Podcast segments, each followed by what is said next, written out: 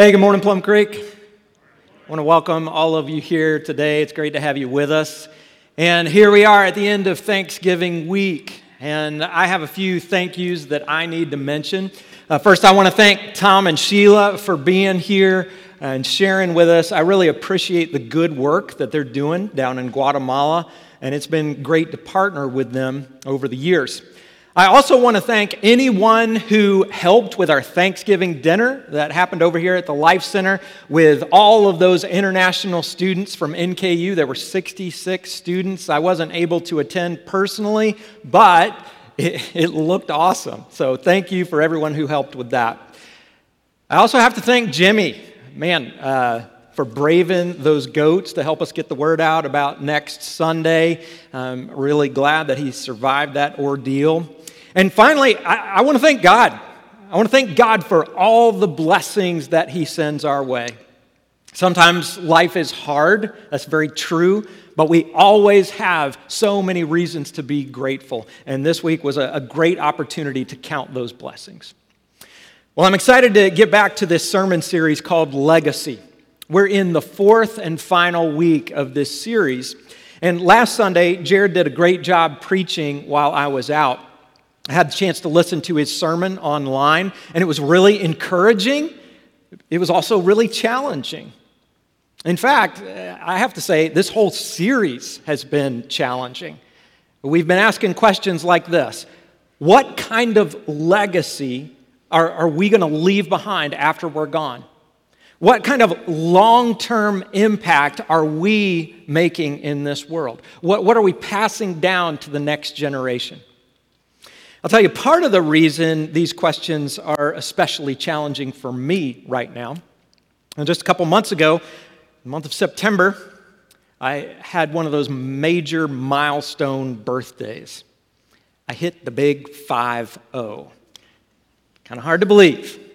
So it's been a couple months now, and I'm still not used to being 50. It's just a big number, and I wasn't quite ready for it. But a couple weeks ago, I was talking to my brother, and he tried to put this in perspective.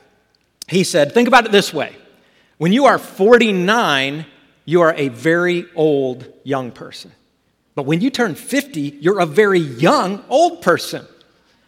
So, according to my brother's math, I am very young in some way.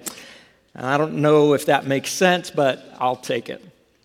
All that to say, though, turning 50 has really brought home the fact for me that life is short. It really do, it doesn't matter how long you live in this world, whether it's 25 years, 50 years, 100 years. Compared to eternity, this life is just a tiny blip. And because of that, we want to make the most of the time that we have here in this world. And that's why a series like this is very helpful. In this series, we're setting aside our temporary short term concerns and we're thinking long term. We're, we're thinking about if we want to leave a great legacy, how should we live here in the present? Last week, Jared said if, if you want to leave a great legacy, you, you have to realize something. All of us have been blessed by God in so many ways, but He didn't do that for us to just soak up those blessings for ourselves. No, we have been blessed to be a blessing for others. So that means if my life is mainly about me, I'm not doing it right. And if my life is mainly about me, I'm not going to leave a great legacy. And that principle ties in perfectly with other things that we've learned in this series. Over the last three weeks, we've learned that number one, no one leaves a great legacy by accident. You got to be intentional. Number two, the life you live, your actions, that builds a stronger legacy than the words you speak. Number three, you don't have to be a superstar to leave a great legacy.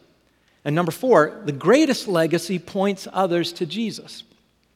And as we wrap up this series, we're going to bring together all of these principles and map out a course that can show us where to go from here. And as we get started, I want to focus again on number four from this list. The greatest legacy points others to Jesus. Back in week two, I said that statement is only true if Jesus is who he said he is. And who did he say he is?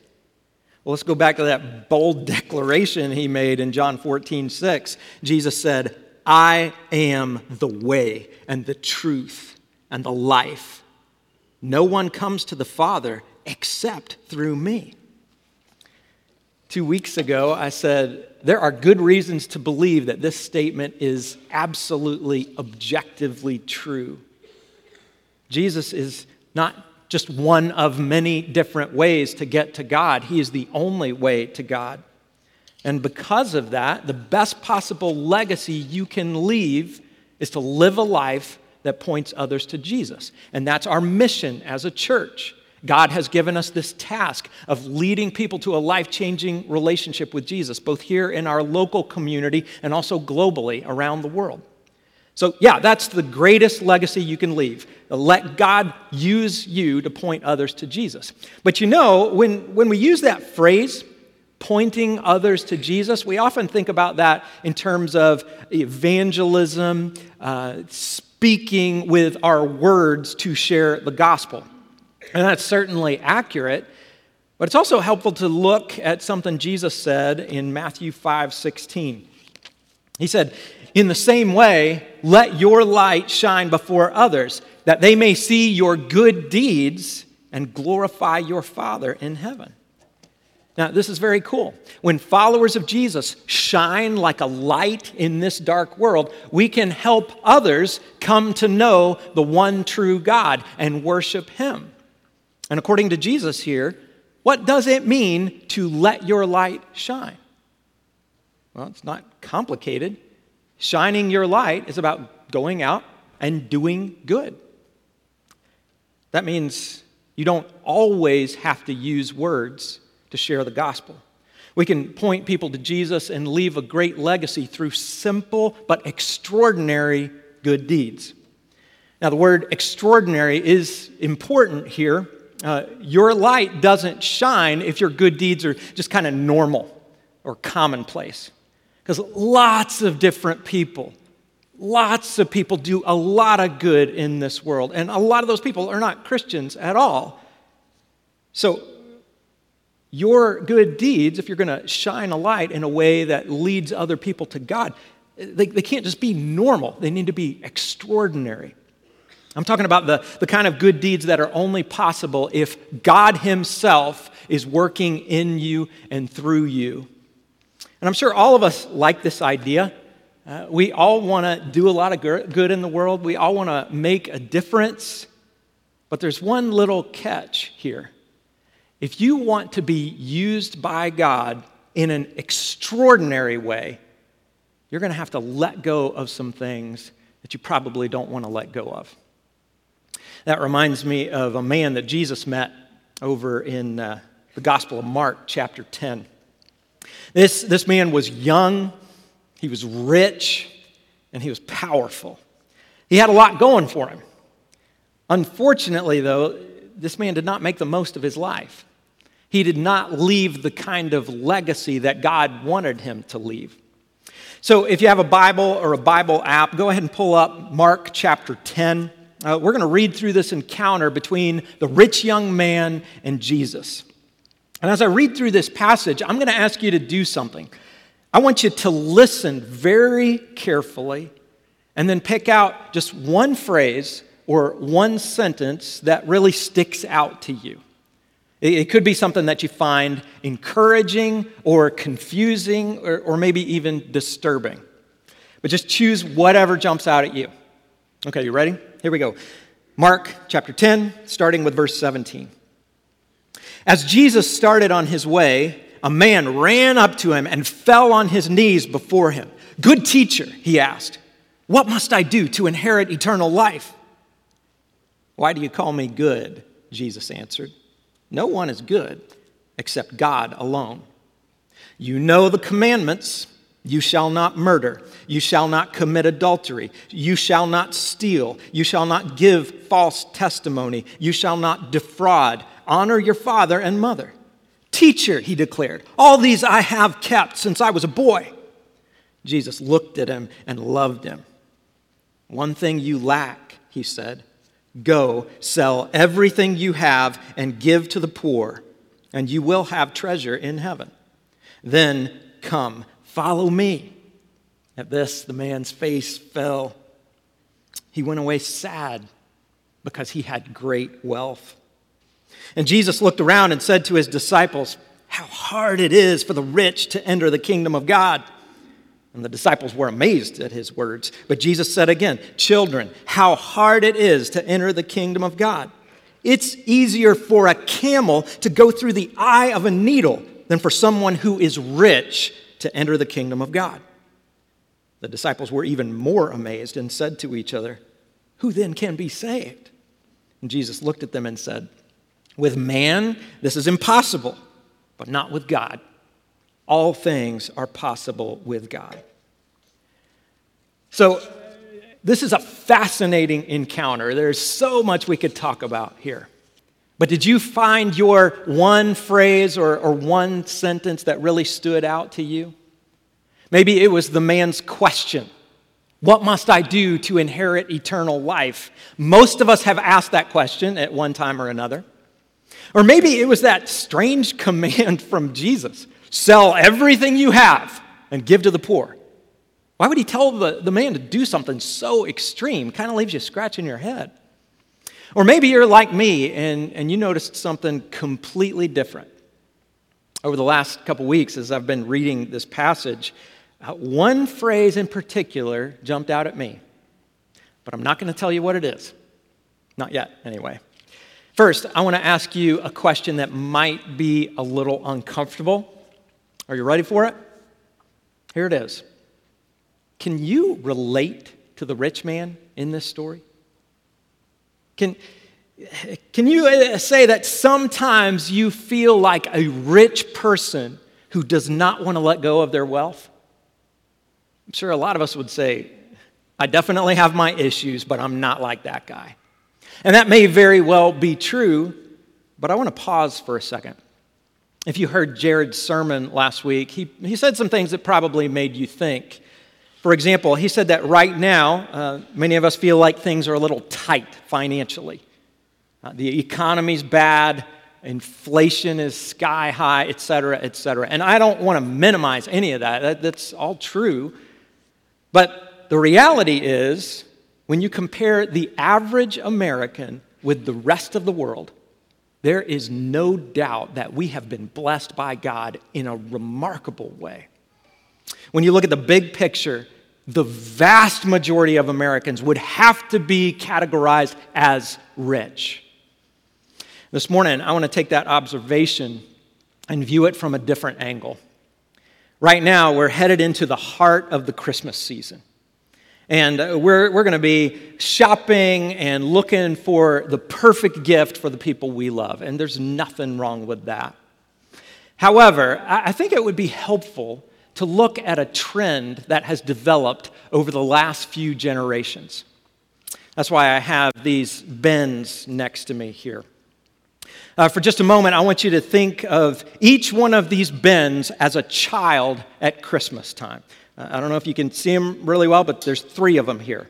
Three children at Christmas time. And I want you to think of bin number one as a child from my dad's generation.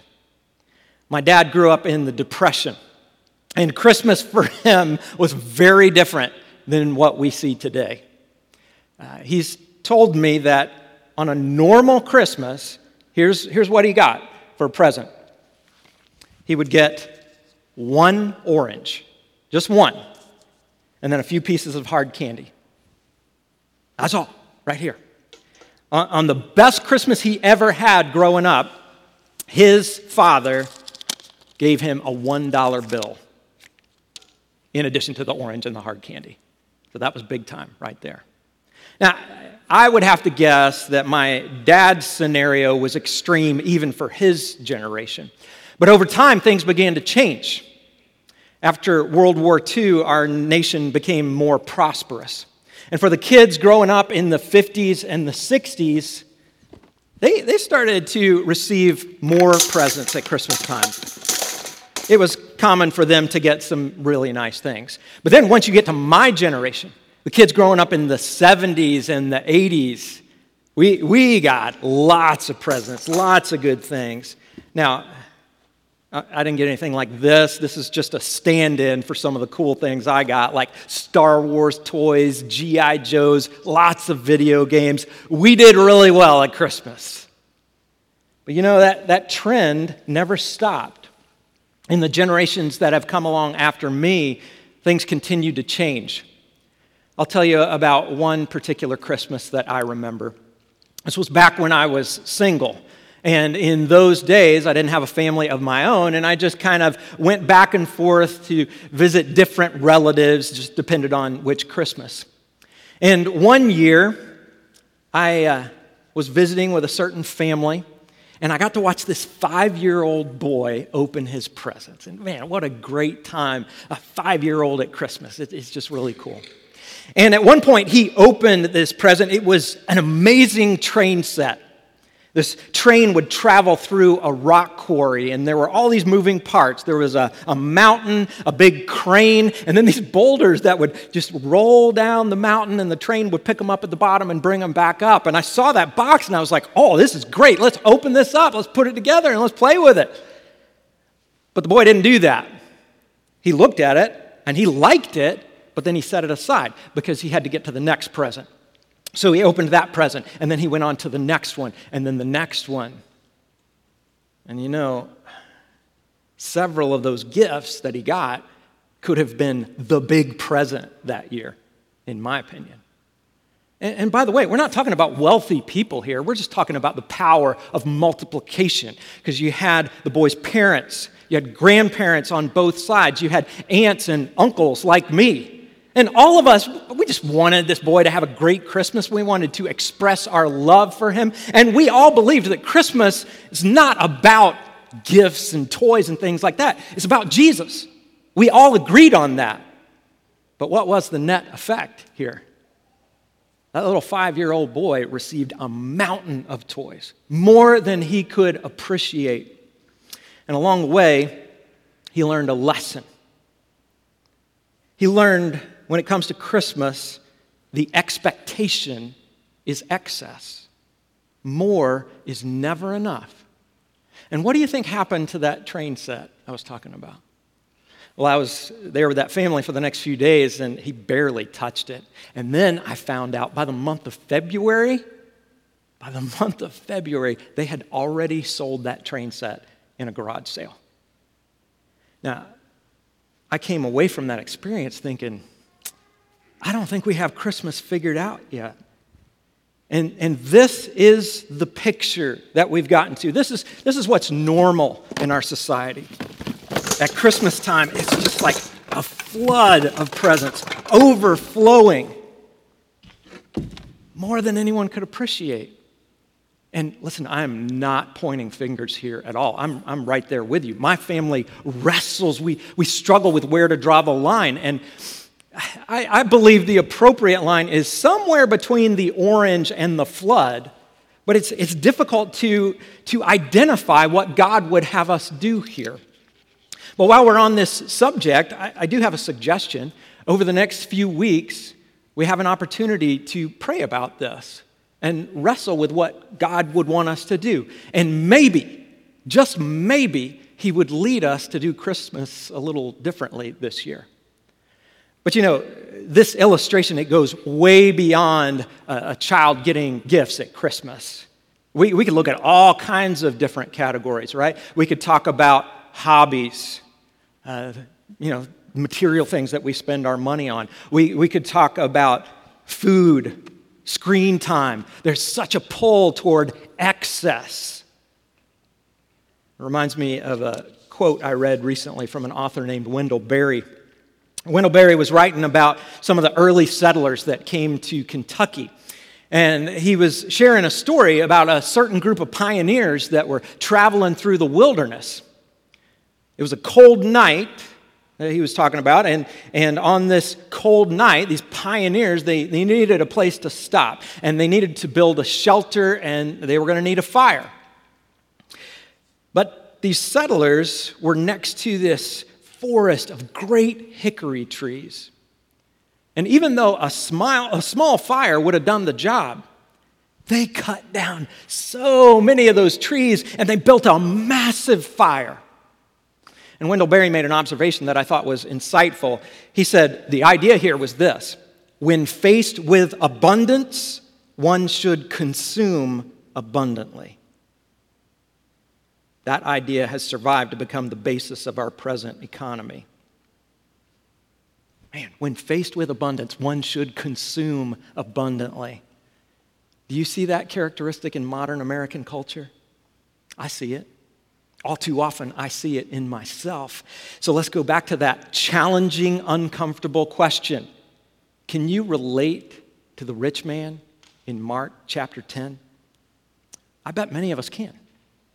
We want to enter the kingdom of God. We want to inherit eternal life. But at the same time, we don't want to let go of the money and the things that make us happy or give us comfort or security. All right, I want to stop and take a breath here because I know some of us uh, might be thinking, wow, Doug, thanks a lot for the, this guilt trip. I'm loving this. So glad I came to church today. But hold on, I want to share something that is incredibly positive and very encouraging. I want to share the phrase that stood out to me from the passage we read earlier. Mark chapter 10, verse 21. Jesus encountered this man who was so wrapped up in his money and his earthly possessions. And what did Jesus do? Did he look down on this man like he was some kind of terrible person? Did he walk away in disgust? that's not what he did. What does he say? Mark 10 21. Jesus looked at him and loved him. Man, if you really let that sink in, it just about brings tears to your eyes because that's how God looks at us. I'm so thankful for that. Jesus doesn't see this man's selfishness and kick him to the curb. He loves this man. He wants good things for him. But the rich young man really struggles to see things from God's perspective. This man had an assumption that you can gain eternal life by following God's commands, by obeying the rules. If you manage to be good enough, then yeah, God might let you into his kingdom. In other words, God gives us all a bunch of hoops to jump through. But Jesus wants the rich man to see no, it is not like that at all. Last Sunday, our life group was reading through this passage, and, and someone pointed out that uh, there was an interesting thing that happened right before this encounter at the end of Mark chapter 9. That's where Jesus is interacting with a group of children, and the disciples want to send these children away. But then Jesus says something interesting. He said, If you want to enter the kingdom of God, you must receive the kingdom of God like a little child. You need the simple, trusting faith of a child. And immediately after that, Jesus meets this rich young man. And he wants this man to understand the truth. Entrance into the, the kingdom of God, it's not something you achieve, it's something you receive. You don't earn your way to heaven by reaching a certain standard of goodness. You receive the gift of salvation by grace through faith in Jesus. It's a gift that we don't deserve. But now hold on. If that is true, why, why did Jesus make that extreme command? Sell everything you have and give to the poor. It sounds like Jesus gave the man a huge hoop to jump through. Well, the reality is, this command is not just one more big hoop, it's actually a tiny hoop. It's impossibly small. Remember, Jesus said it's easier for a camel to go through the eye of a needle than for someone who is rich to enter the kingdom of God. And that's where the disciples say, Well, if that's the case, who can be saved? And Jesus says, Exactly. This is not humanly possible. But with God, all things are possible. Entrance in the kingdom of God is not something you achieve, it's something you receive. It's not about earning your way to God, It's about letting go. That's what that command was about. It's about saying, okay, Lord, I'm going to stop clinging to the things of this world. I'm going to stop hoping that money and things and you know, other, other aspects of this world, I'm going to stop trusting that they will give me happiness or security or significance. I'm going to let go of everything else and just trust in you. When someone becomes a follower of Jesus for the first time, that's the decision you're making to let go of everything else, put your life in His hands, trust fully in Him. But you know what? That's not just a one time decision. That happens over and over again. At any given time, there is something in your life that God wants you to let go of. And why does He want you to let go? Is He trying to deprive you of good things? Absolutely not. Everything He asks is for your good and also for His glory. Look again at Ben number three when this child is covered in a flood of gifts, what, what happens? The, the sheer amount devalues each individual gift, it kills your gratitude. Then, beyond that, it creates an expectation that more is never enough. And then it it keeps you from having the kingdom impact that you could have because it takes away opportunities to do an extraordinary amount of good, the kind of good that leads other people to Jesus. I want to wrap up by going back to our theme of a great legacy. We said to leave the greatest possible legacy, we need to point others to Jesus. And we can do that through our words and also through our actions. And I'll tell you what, if you want to leave the greatest possible legacy, here's, here's what we have to do. We need to walk through this life every day with a deep sense of gratitude. As followers of Christ, we have several things to be grateful for. First, we can be grateful for the gift of salvation through Jesus. God loved this world so much, including you and me, that he gave his one and only Son to take the penalty we deserved, to die in our place. And he made a way for us to enter God's kingdom and receive the gift of eternal life. We can also be grateful for the, the, the, the good gifts that God has given us to manage. You and I are managers and stewards of so many good gifts. We're blessed to be a blessing. Finally, we need to be grateful that God invites us to participate in the work of His kingdom. He gives us a significant role to play. When I keep my blessings to myself, I've noticed that I feel kind of empty. And why is that? It's because I was made for more. I wasn't made to focus on myself. And for that reason, I get fulfillment when I use my gifts to bless others and to bring glory to God and help build His kingdom. At the end of the day, gratitude, stewardship, and generosity, they all go hand in hand. When you're grateful for everything that God has done, you show your gratitude by being a good manager or a good steward. And when you're a good steward, you, you grow to become a radically generous person. And when you are radically generous, you will do extraordinary good in this world. Thanksgiving Day marked the end of our 60 day kingdom challenges that we picked up. It was back in September that many of us accepted a challenge. And some of us haven't completed those challenges yet, but that's okay. Uh, the intention was that we would continue long after Thanksgiving doing the work of God's kingdom. But I bring this up because I'm hearing some great stories from people who tackled these challenges. I heard another really good one yesterday. But as I close today, I want to share my family's experience.